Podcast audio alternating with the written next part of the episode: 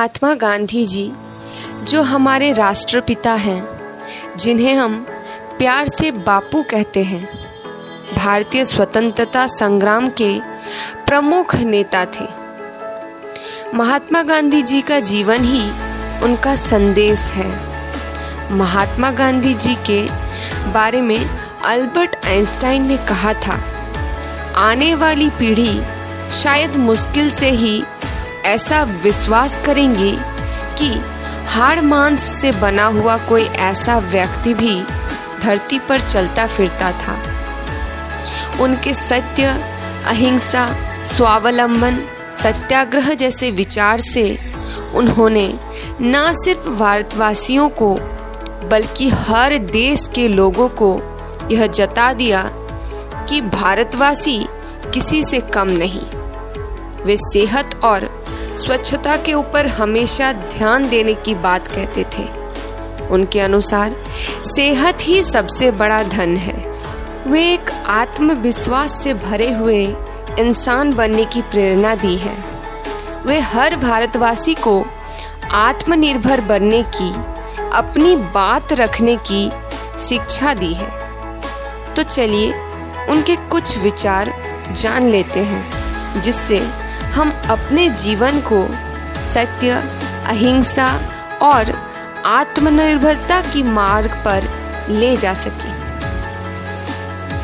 खुद को खोजने का सबसे अच्छा तरीका है खुद को दूसरों की सेवा में खो दो खुद वो बदलाव बनिए जो आप दुनिया में देखना चाहते हैं।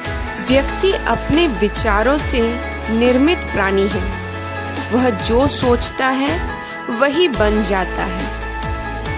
भविष्य इस बात पर निर्भर करता है कि आप आज क्या कर रहे हैं।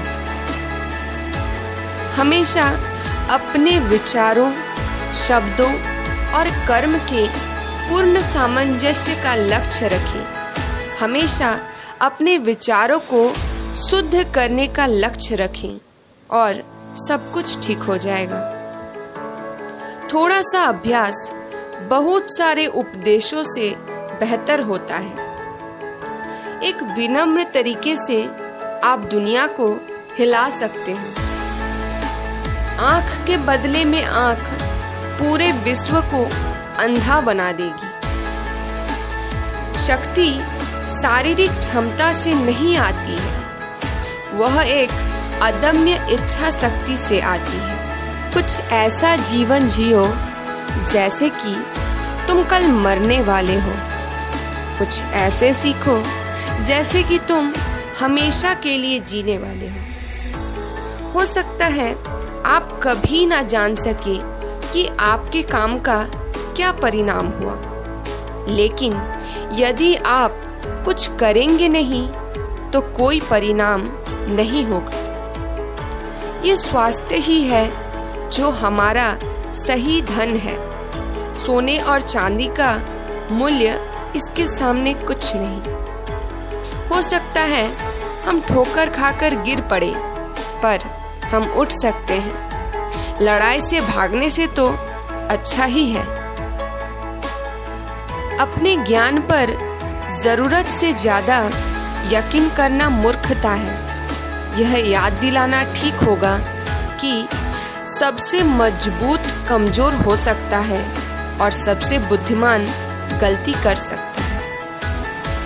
महात्मा गांधी जी के विचारों से आप अपने जीवन को एक विचारधारा दे सकते हैं और अपने जीवन को और भी प्रभावशाली बना सकते